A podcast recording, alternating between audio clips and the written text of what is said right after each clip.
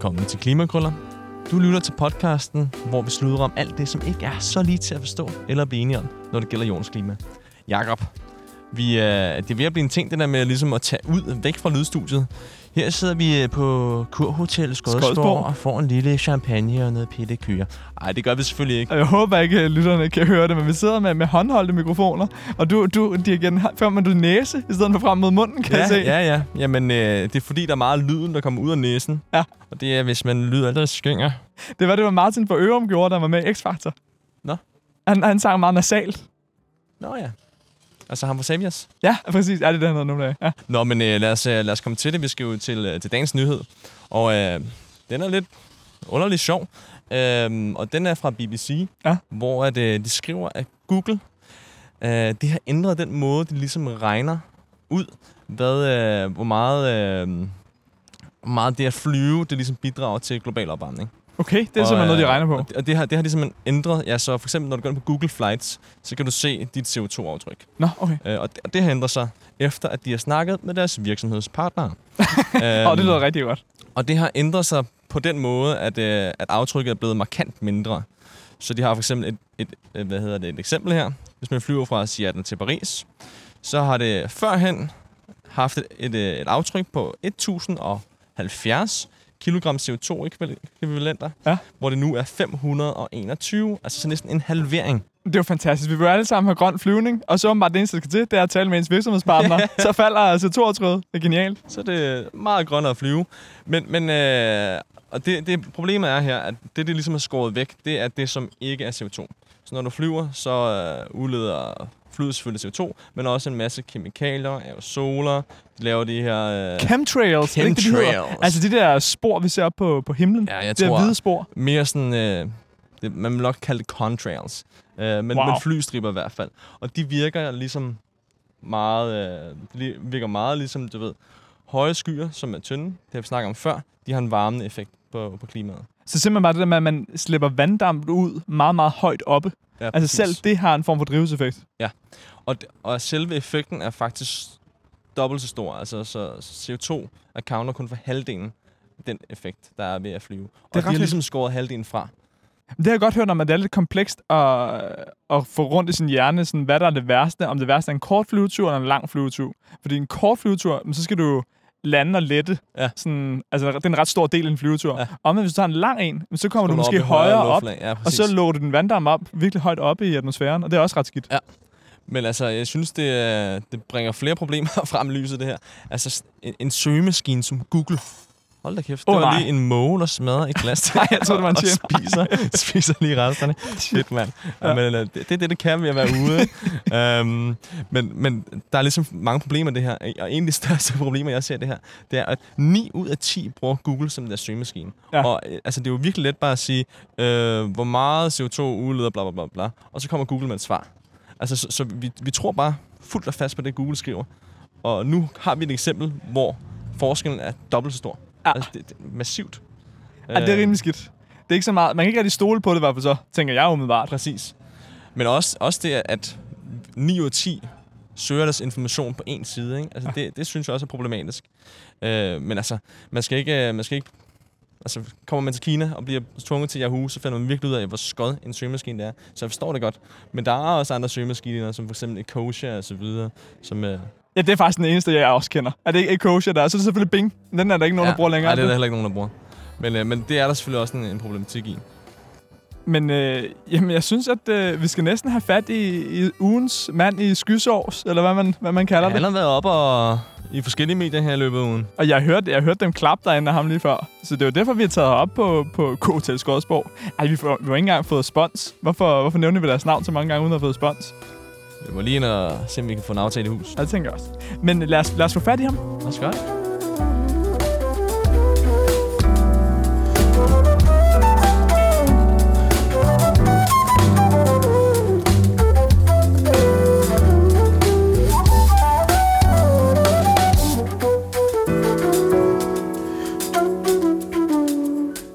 Lars Gården Hansen, den øh, miljøøkonomiske vismand. Du er, du er tilbage. Det er dig, der er øh, ugens mand i, i skysår, som du beskrev her i, her i introen. Øh, vi synes simpelthen, vi stødte på dig øh, hele tiden den her uge. Øh, først så i mandag, så kom øh, Transportministeriet ud med en analyse om, hvordan vi kunne få mere samkørsel i trafikken. Fordi det åbenbart koster samfundet 28 milliarder kroner hvert år, når folk de sidder i kø og vi tænkte på, på jer, inden øh, vismændene, der sidder og har kigget på road pricing og alt sådan noget. Det synes jeg var mega interessant lige at slå med dig om. Så tror jeg, det var onsdag, at enhedslisten kom ud med nyt politisk øh, udspil omkring klimaet, hvor de vil halvere antallet af husdyr. Øh, og de brugte straks dig, og de var ude og sige, ja ja, men Lars han siger, at øh, når vi ser på, på lækage og sådan noget, jamen så er det faktisk øh, det er kun 25 procents lækage, eller andet tror de sagde. Jeg husker det som om, du dengang sidst du var i Klimakrøller sagde en tredjedel. Men det, Jamen, det er også 35 procent, ja, okay. hvis vi har en afgift på 1200 kroner. Stærkt, så er det afklaret. ja. øhm, og så så sent som i dag, her, her fredag, så synes jeg, jeg så en artikel med dig i, i Altinget, hvor, øh, hvor du var ude og sige, men det er jo ikke det mest effektive nødvendigvis bare at sige en halvering. Altså, vi skal måske mere have en CO2-afgift, der rammer det rigtige niveau. Puha, det var mange ord om, hvor meget du har været øh, i medierne den her uge, og nu sidder vi så her, Miljøøkonomisk konference på, hvad hedder det? Kurhotel Skodsborg. Ja, det ser lækkert ud. Og der er, blevet, der er blevet klappet af dig. Vi sad hernede i gården her og fulgte, fulgte lidt med på lang afstand, og der må have foregået noget godt der. Det er ikke værd, at vi kommer her. Men, men velkommen til, Lars. Jo, tak. For at starte fra en start af. Når vi taler road pricing, hvad er det, der giver mening at indføre der? Fordi når man tidligere har talt om road pricing i den danske debat... Skal vi lige, skal vi lige hvad er road pricing? Skal vi... det er meget oplagt, Rasmus. Prøv at spørge Lars om, hvad road pricing så er. Lars, hvad er road pricing? Ja, øh, ideen med road pricing, det er, at du skal betale for hver kilometer, du kører, afhængig af, hvor du kører og hvornår du kører. Øh, og, og man kan sige, hvorfor det? Det er fordi, at øh, nogle steder i Danmark, for eksempel i, i København i myldretiden, øh, der er det rigtig dyrt at have en ekstra bilist kørende ind, fordi det skaber kø, øh, og det betyder, at folk sidder i bilerne øh, og spilder tid øh, i lang tid. Så, så det er for at imødekomme altså det, det økonomiske tab, der er ved, øh, ved trængsel? Ja, lige præcis. Så trængsel er, er et vigtigt element, men der er andre elementer i road pricing. Øh, ulykker, øh, hvor der også er, er betydeligt flere øh, ulykker, for eksempel i byerne, hvor, hvor man kører ind i cy- cyklister og fodgængere også, men, men navnlig cyklister, end, end ude på landet. Vi vil også sige, at der, der, der skal prisen for at køre i, i København også afspejle det. Så, så road pricing handler simpelthen om, at der kommer nogle høje priser der, hvor man belaster omgivelserne meget, når man kører, og nogle lave priser øh, der, hvor man ikke belaster omgivelserne, altså ude på landet. Kan road pricing alt i alt hjælpe med at få færre biler på vejene? Fordi hvis vi så på i Kornum i mandags, der havde vi Transportministeriets tal, og det lød i 1995, der var 300 biler per 1000 danskere. I dag så var det 450, så er en stigning på 50 procent. Og modsat i 2007, der var 1,15 passagerer per bil. I dag der var nede på 1,08. Så det betyder, at der er kommet flere biler, og der sidder færre i dem. Kan road pricing hjælpe med den problematik? Øh, det kunne det, hvis, hvis, hvis afgifterne er høje nok, øh, om jeg så må sige, og, og der ikke sker andet, så vil, du, så vil det selvfølgelig blive mindre attraktivt at have en bil. Men vores forslag går ud på, at du samtidig med, at du laver road pricing, fjerner registreringsafgiften. Og pointen er jo, at øh, der er jo ikke noget galt med at have en bil, bare du ikke kører i den.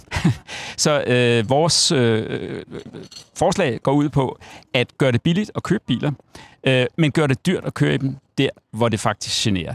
Øh, og det kommer så også til at betyde, at der ender med, når man gennemfører det her forslag, at blive, være færre bilister i byerne, fordi det bliver bare mindre attraktivt at køre der. Men der kommer faktisk flere bilister ud på landet, hvor det i dag kan være sådan, at hvis du ikke har en høj indkomst, øh, så, så har du måske ikke råd til en bil, men du har ret meget behov for det, men du har simpelthen ikke råd til, for den er dyr. Det vil blive muligt øh, i, øh, med, med, med vores omlægning. Men vil det ikke betyde, at flere personer ude på landet kommer til at købe relativt dyre biler, som også udleder mere CO2? Jo, så, så det er klart, at, at øh, det, at, at en, nogen kører mere ude på landet, det kommer til at udlede mere CO2. Øh, så så øh, det, det, det, det er isoleret set negativt øh, for, for lige præcis klimadelen her.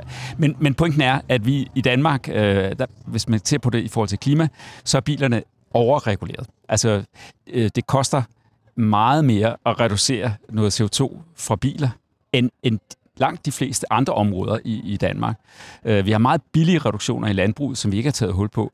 Men, men hvis vi skal lave noget mere på bildelen, så bliver det rigtig dyrt. Derfor giver det sådan set øh, god mening at, at slække lidt på klimareguleringen i, i forhold til biler, og så satse nogle andre steder. Road pricing kommer ikke til at betyde i virkeligheden, at det kommer faktisk til at betyde, at, at vi reduc- samlet set kommer til at reducere klimaudledningerne for biler en lille bit smule. Men det er simpelthen fordi, at alle de andre gener er så store, øh, og, og de fleste kører faktisk i byområderne, så det ender faktisk med, at man får lidt mindre klimaudledning for biler. Men det, der driver det, er primært alle de andre gener med biler. Men er noget af kritikken af road pricing ikke også, at hvis du øh, omlægger for det afgiftssystem, vi har nu, og kører 100% bare road pricing, jamen så i virkeligheden vil det gå relativt ud over elbilerne. Fordi at hvis du kører en gammel dieselbil lige nu, så er det relativt dyrt. Så hvis du bare gør det til road pricing, så i virkeligheden så giver du et mindre incitament til at køre elbil. Jo, det er fuldstændig rent. Og det er fordi, at elbiler er øh, alt, alt for gåsøjne subsidieret i dag. Altså, vi, vi, vi, vi giver tilskyndelse til nogle meget dyre CO2-reduktioner i biler ved at, at subsidiere eller give stor rabat til, til elbiler. Øh, så øh, jo, det er rigtigt. Så vores forslag, der vil vi ligesom droppe øh, at bruge øh, statsfinanser på, på dyre klimareduktioner på biler. Men den samlede effekt bliver stadigvæk, øh, altså med, med den her omlægning, at vi får en lille reduktion. Øh, men, men det er rigtigt, at øh, elbiler, øh, øh, vi får ikke flere elbiler. Vi, vi får øh, kørt mindre i de almindelige biler grundlæggende, og så øh, øh, nogenlunde samme størrelse elbiler. Det, der pointen her er, elbiler, øh, de laver også ulykker. Elbiler laver også Hov, nu... Øh... Ej, det er så fint. Det er en lille flaske øh, Bourgogne, eller hvad er det nu udtalte, Rasmus? Fantastisk. Øh, jamen, glimrende. Øh, Øh, ja, ja så, altså, så pointen er, at, at, at, at de gener, der fylder, når vi snakker biler, det er alle de andre end klima.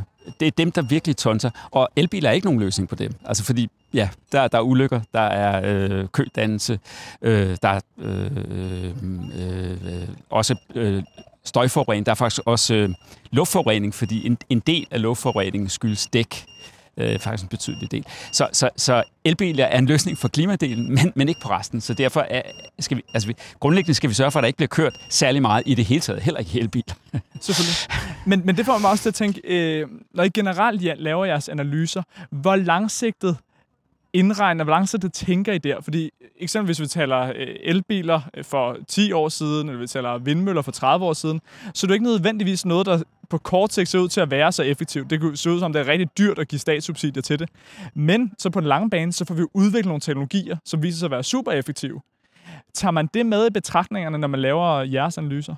Ja, det ville vi gøre, hvis det var vigtigt på det område. Altså sagen er, øh, altså, der er ikke nogen danske elbilproducenter, og vores del af bilmarkedet er så lille, så, så det vi gør i Danmark betyder ikke noget for, for det. Der kommer til at ske en rivende teknologiudvikling, øh, øh, formodentlig øh, på, på elbiler, fordi alle de store producenter nu er kastet sig over det område på grund af EU-regulering og, og andre steder i verden. Så vi får tekniske fremskridt på det område øh, foræret, men det er ikke nogen, der er drevet af, af hvad vi, den politik, vi laver i Danmark.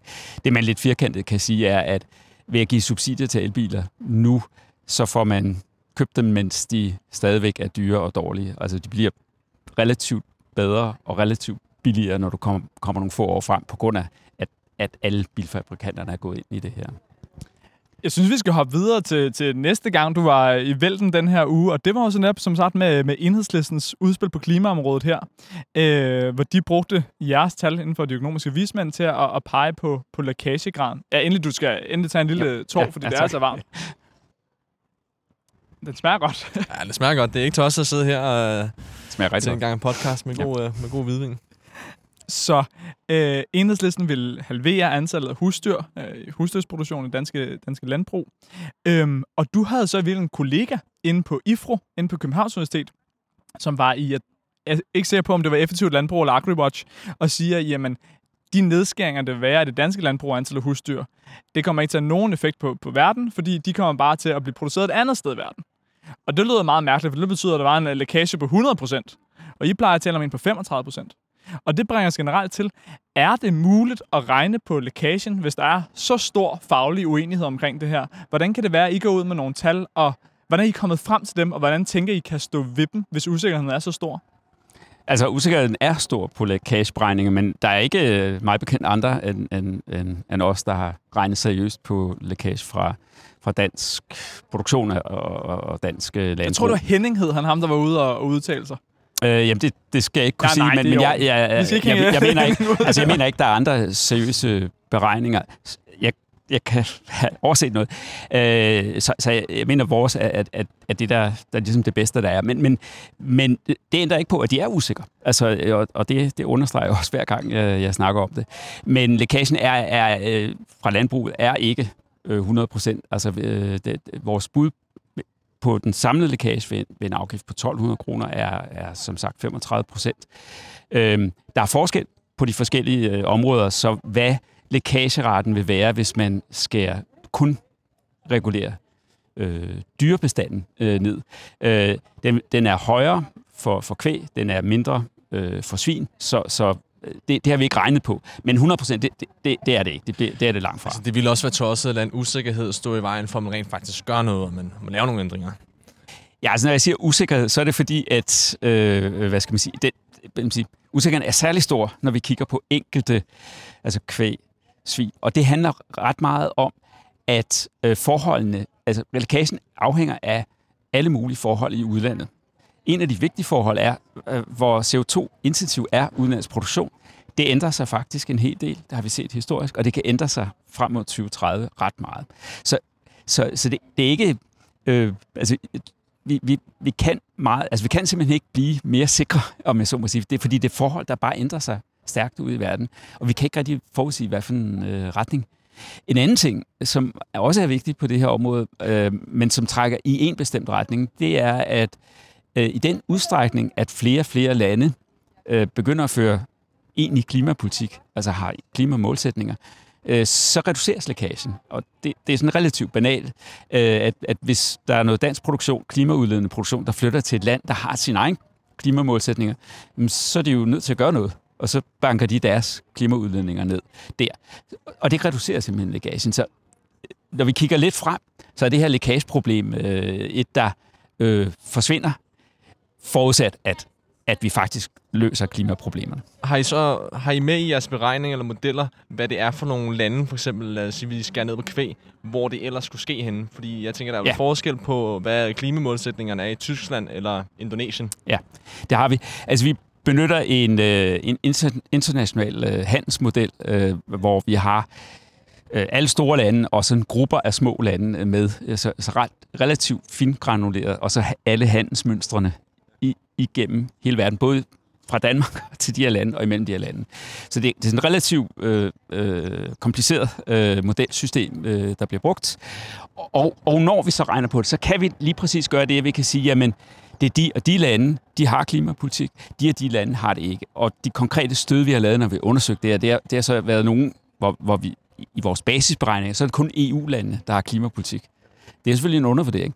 Og så har vi et måske overkantskøn, hvor vi siger, jamen øh, det er faktisk er hele verden, men, men på nær øh, øh Rusland, øh, Kina, Indien og USA, som jo trods alt også er nogle meget store klimaudledere. Øhm, men, men så ja, vi kan regne, kan man sige, relativt øh, øh detaljeret på de her ting, og øh, opdelt på, på forskellige varer og sådan noget, og, og, det, og det gør vi. Så det er nogle relativt grundige regnestykker, men vi kan bare se, at når vi så ligesom ændrer på de der forudsætninger, som kan ændre sig meget over, altså hvad for nogle lande fører klimapolitik om 10 år? Who knows? Altså, og, og hvordan overledes ikke? Det, det der. Og øh, hvor, hvor, øh, hvor CO2-udledende er de faktisk om, om 10 år? Det er nogle antagelser, vi er nødt til at lægge ind. Og så kan vi bare se, at regnestykket er ret følsomt over for de antagelser. Så når I kommer frem til tallet en lækagegrad på 35 procent, vil du mene, at det var nogle de antagelser, der er indgået i de beregninger, at det konservativt sat? Er det ligesom best case, at det kun er 35 procent? Eller er det et midterscenarie? Eller hvordan vil du vurdere de antagelser, jeg har gjort jer, som så når frem til tallet 35 procent lækagegrad? Altså, de, de er lettere konservative forstået på den måde, at, at vi antager, at kun EU fører klimapolitik. Så på den måde er de konservative. Men på mange af de andre parametre er, de bare, er det bare usikkert. Ikke? Så, så øh, at det kan vise sig, at lækagen om i 2030 måske kun er 25 procent. Det kan godt vise sig, at den er 45 procent. Det vil jeg bestemt ikke udelukke. Men øh, i det regnestykke der, den, den er så langt under 100 procent, så det, det, det er det ikke. Altså, det, Hvad, det, hvad med teknologiløsninger? Er det noget, der også er med i modellen? At, at udledningerne de falder med 5% på en eller anden tidsskala på grund af teknologi, nye teknologier? Øh, det, det har vi ikke. Øh, det har vi ikke taget ind i modellen. Så det vi gør, er, at vi bruger de seneste øh, kendte, kan man sige, øh, klimaintensiteter rundt omkring i verden. Og har, vi er ikke gået ind i en egentlig fremskrivning. Øh, og og det, det er grundlæggende, fordi vi, vi, vi ved ikke, hvad vi skulle gøre så. så øh, fordi, fordi vi har simpelthen ikke øh, information om det. Øh, så så øh, øh, altså, i princippet kunne man gøre det, øh, hvis man havde viden, eller god, god nok viden til ligesom at, at sige, at det her det går nok op, og det her det går nok ned. Det vi kan se historisk er, at de, øh, de, de udenlandske øh, klimaintensiteter relativt til, til de danske, der er udlandet blevet mindre og mindre klimaintensivt i forhold til, til, dan, til, til dansk klimaintensitet på landbrugsområdet. Så hvis den udvikling fortsætter, det, det, det er også noget, der vil ligesom reducere øh, lækageraten. Ikke? Øh, men vi, vi kan ikke vide det. Den kan jo godt ændre sig. Øh. Det bringer os simpelthen til, til tredje gang, hvor du, øh, du har været aktiv den her uge, Lars. Øh, og det er jo her, øh, i Skodsborg, hvor I har haft miljøøkonomisk konference. Vil du sætte på få ord på, hvad er det, der har været de vigtigste temaer, I er op her, og hvorfor er det, I afholder sådan en konference? Altså, vi afholder konferencen, øh, ja, der er flere grunde, men, men en af dem er, at det er et, et øh, forum, hvor, hvor folk, der arbejder med miljøøkonomi i Danmark, kan mødes. Det er både forskere, øh, konsulenter, embedsmænd øh, og folk fra interesseorganisationerne. Så øh, ja, der er et forum, hvor man kan mødes, snakke sammen og kan præsentere øh, øh, papirer, som vi kalder det forskning, eller, eller, eller analyser. Øh, det behøver ikke at være forskning som sådan, men øh, analyser, som er, er interessante og relevante, og få dem diskuteret blandt fagfælder. Så det, det, det er et ret vigtigt formål. Så har vi også øh, altid nogle, nogle udenlandske trækplaster, altså nogle, nogle dygtige udenlandske øh, miljøøkonomer, øh, som, som vi inviterer til at, til at holde sådan nogle keynote-indlæg. Øh, og ja, øh, dygtige folk vil, vil man altid meget gerne høre på, så, så det, det er nok, nok også noget af det, der, der, der, der trækker folk til. Øhm, og så har, så har vi typisk også nogle øh, øh, sådan paneldebatter eller, eller session, sessioner om særlige emner. Øhm, og jeg kan, jeg ved ikke, skal jeg fortælle om, hvad ja, vi har? Ja, du kan godt fortælle lidt, altså fordi er vi ikke enige om, det her det er så input til jeres rapport i 2024, nej 2023 selvfølgelig, ej jeg er så langt frem i mit hoved. Næste års rapport, det kan være, den, den rummer lidt af det, som jeg øh, taler om her i dag. Altså, det kunne det godt. Altså, det, det, det kunne det godt. Sagtens, man kunne, øh, og jamen, det er en, en anden ting, at, at det her det er også noget, vi bruger til at lade os inspirere, øh, når, når man hører, øh, hvad der rører sig ude omkring. Og måske også lidt mere målrettet med nogle af de her sessioner, ligesom blive klogere på, på nogle bestemte områder. Jeg kan sige, altså de to øh, øh, særlige sessioner, vi har haft øh, i år, det ene en handlede om kemikalier i, i vores omverden, så vi har, har haft øh, øh, tre indlæg om øh, EU's regulering på området, det danske, og lidt mere fagligt om, om hvad det er for nogle kemikalier, der er i fødevarer, og, og, og hvordan man øh, kan regne risiko på dem, og sådan noget. Øh, så, så det, det, det handlede grundlæggende om at blive klogere på et område, vi ikke har beskæftiget os med før. Øh, men et område, som i hvert fald øh, ser ud som om potentielt kan være ret vigtigt miljømæssigt, øh, sundhedsmæssigt, øh, øh, og, og, og som vi måske godt kunne finde på at kigge på i fremtiden. Altså sidste gang, der introducerede vi dig som troldmand, og jeg synes at igen, at i den her episode er vi blevet meget klogere, og vi har fået nogle, nogle spændende perspektiver. Jeg synes især det her med at få markedet med på, på klimadebatten er, er super interessant. Øh, og med det tror jeg faktisk, vi vil sige tak for i dag, Lars. Selv tak. Og så ses vi igen til november, når I kommer en ny rapport. Det glæder vi os til. Jamen, det gør vi da.